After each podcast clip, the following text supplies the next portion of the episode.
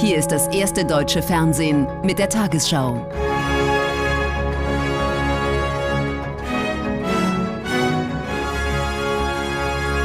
Heute im Studio Judith Rakers. Guten Abend, meine Damen und Herren, ich begrüße Sie zur Tagesschau. Nach der Wahlwiederholung zeichnet sich in Berlin eine schwierige Regierungsbildung ab. Die CDU sieht in ihrem deutlichen Sieg einen klaren Führungsauftrag. Sie kündigte Sondierungen sowohl mit der SPD als auch mit den Grünen an. Dagegen erwägen Sozialdemokraten und Grüne, ihr bisheriges Bündnis mit der Linkspartei fortzusetzen. Nach dem vorläufigen Ergebnis siegte die CDU klar mit 28,2 Prozent.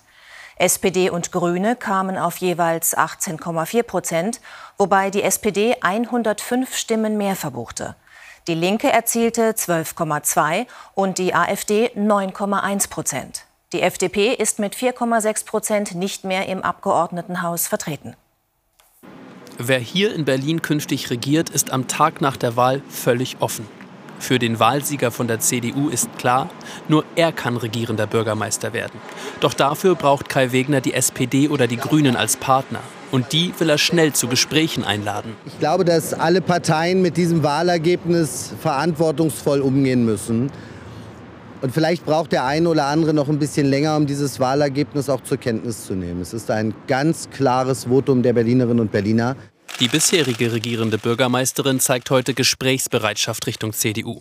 Sie gesteht die Niederlage ein, spricht von nötigen Veränderungen, doch hält sich auch die Option offen, die rot-grün-rote Regierung weiterzuführen. Wie diese Landesregierung dann aussieht, wird natürlich davon abhängen, wer in der Lage ist, eine stabile politische Mehrheit im Abgeordnetenhaus, in unserem Landesparlament zu organisieren.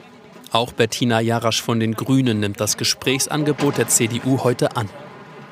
Gleichzeitig hat sich nichts geändert an der Präferenz, die wir Grünen ja von Anfang an auch genannt haben. Wir möchten gerne das Gespräch, äh, die Koalition mit der SPD und den Linken fortsetzen und werden in den nächsten Tagen insofern sicher auch mit unseren jetzigen Koalitionspartnern Gespräche führen. Den hauchdünnen Vorsprung der SPD würde Jarasch akzeptieren und so im Kampf um den Posten als regierende Bürgermeisterin zurückstecken, sagt sie auch wenn zwischen SPD und Grünen nur 105 Stimmen liegen. Die Wahl wird nicht neu ausgezählt. Es gebe keinen Anlass, betont der Landeswahlleiter heute. Der Wahlsonntag sei ohne größere Probleme verlaufen.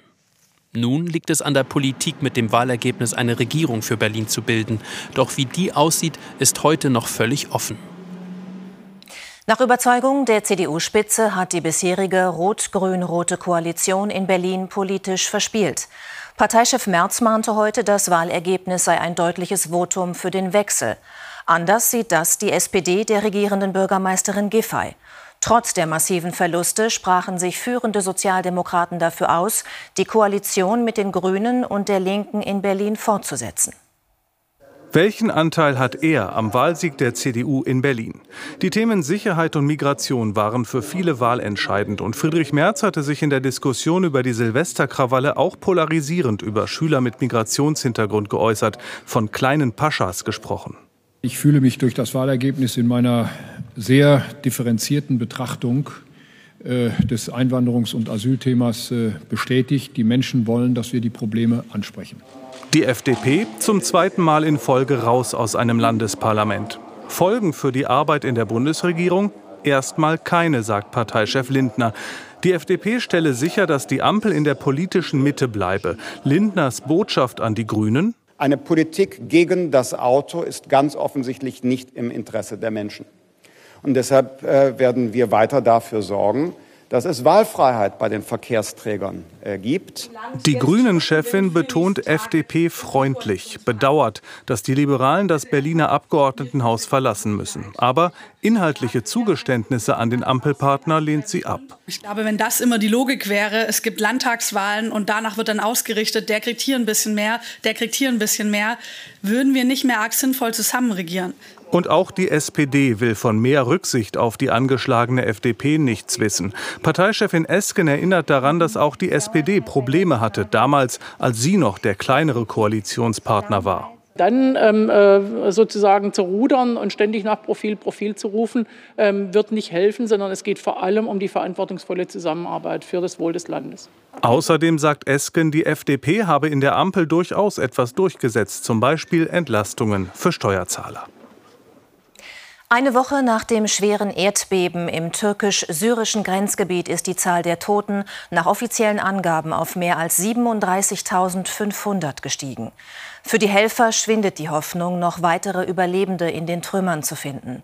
Mehrere Hilfsorganisationen haben deshalb ihren Rettungseinsatz beendet, auch Teams aus Deutschland.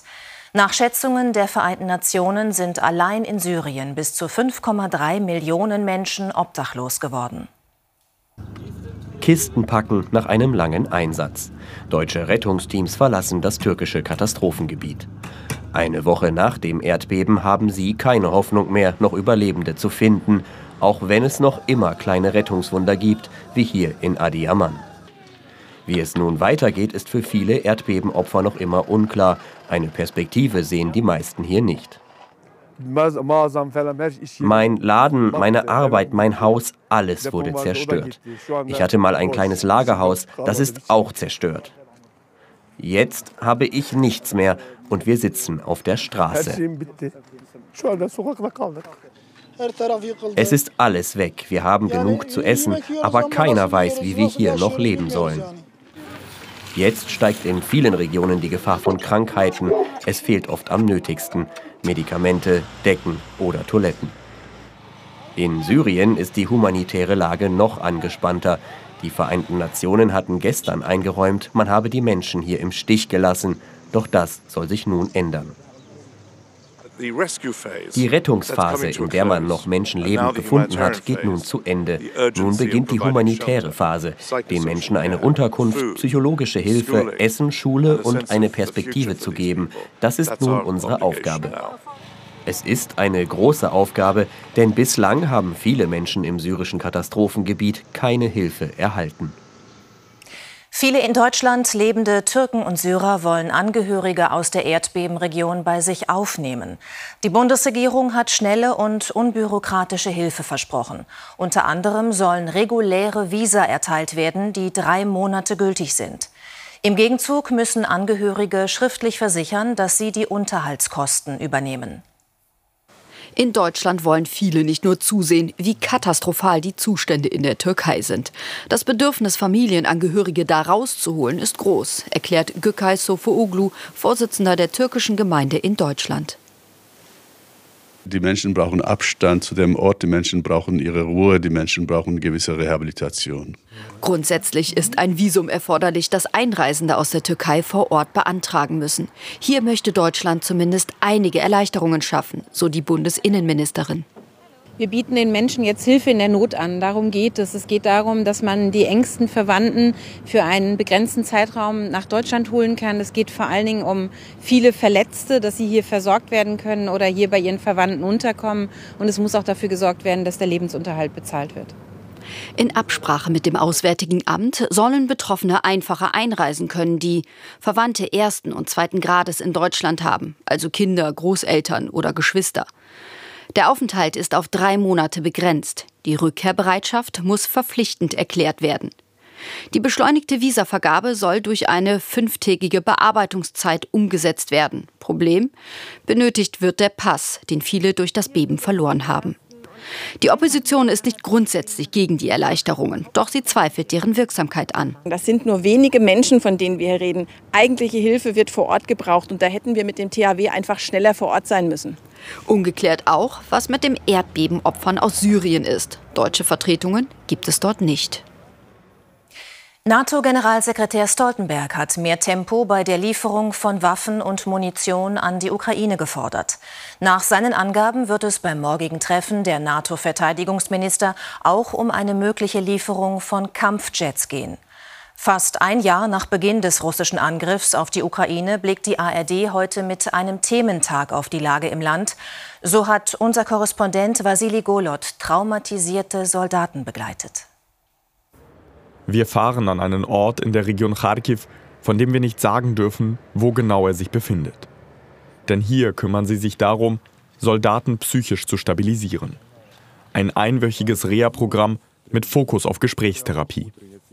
Je mehr ein Soldat versucht, sein Problem zu verbergen, desto negativer sind die Folgen bis hin zum Selbstmord. Das Projekt ist nicht staatlich finanziert, sondern lebt von Spenden, vor allem aus dem europäischen Ausland. Es gibt bis zu 80 Therapieplätze. Einen davon hat Andri bekommen. Er war vor wenigen Stunden noch an der Front. Du verstehst, dass es Dutzende Fälle gab, in denen du hättest getötet werden können. Viele dieser Männer haben traumatische Erlebnisse gehabt. Sie hörten rund um die Uhr Schüsse, sahen Kameraden sterben. Was sie hier zu leisten versuchen, ist psychologische Erste Hilfe. Das ist Andri am vorletzten Tag seines Reha-Programms. Du verwandelst dich aus einem Wilden langsam wieder in einen zivilisierten Menschen. Wenn du die Möglichkeit hast, dich auszuruhen, in Ruhe zu schlafen, dich zu rasieren und vollwertig zu essen.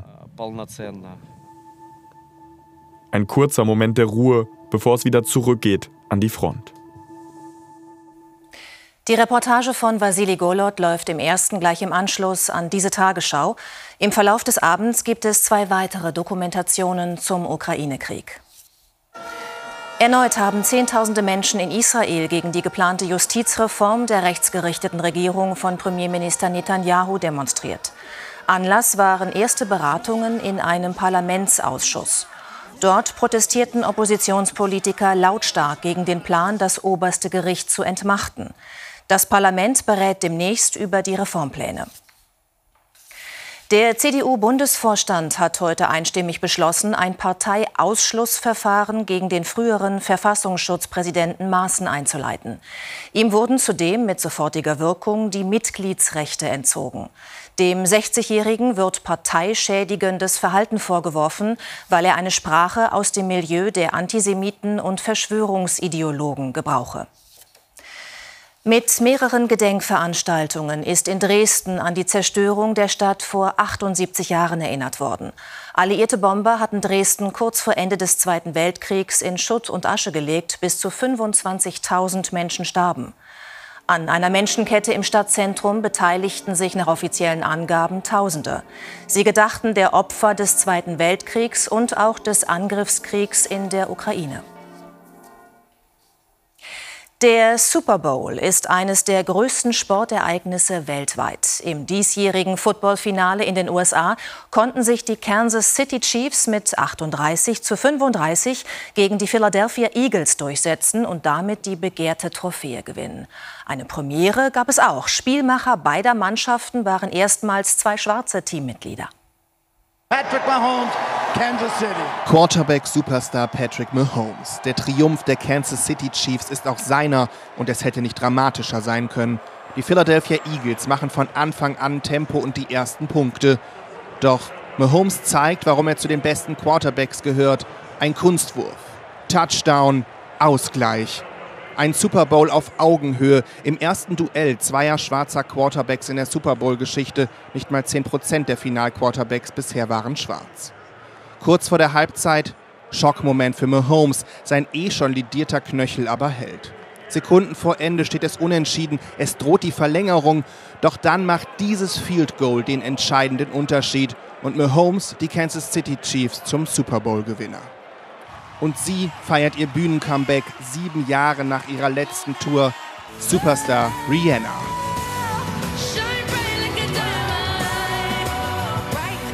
Ein Hit-Medley beim größten US-Sportereignis des Jahres. Jubel der Fans auch auf der Fanmeile, wo vor allem die waren, die sich die tausende Dollar teuren Tickets fürs Stadion nicht leisten konnten. Und nun die Wettervorhersage für morgen Dienstag, den 14. Februar. Ein kräftiges Hoch sorgt für ruhiges und teils neblig trübes, teils sonniges Wetter. Heute Nacht gibt es zunächst vor allem in den nordöstlichen Landesteilen und im Umfeld der Donau Nebel oder Hochnebel, später auch im übrigen Land. Morgen bleibt es im Nordosten und in manchen Flussniederungen teilweise den ganzen Tag über trüb, sonst wird es aber sonnig. In der Nacht in Küstennähe noch 4, an den Alpen minus 6 Grad. Morgen bei Dauernebel an der Donau 0, mit viel Sonnenschein im Westen bis zu 14 Grad. Am Mittwoch bleibt es bei dem ruhigen Hochdruckwetter. Im Süden und Südosten auch noch am Donnerstag, im Norden und Nordwesten dann aber viele Wolken mit Regen. Am Freitag insgesamt wechselhaft und vor allem im Nordwesten stürmisch. In den Tagesthemen mit Aline Abud geht es um 22.15 Uhr um die Frage, warum eine Woche nach dem Beben in den Rebellengebieten in Syrien kaum Hilfe ankommt. Außerdem beschäftigen wir uns mit dem Hundekot-Eklat beim Staatstheater Hannover. Ich wünsche Ihnen noch einen schönen Abend.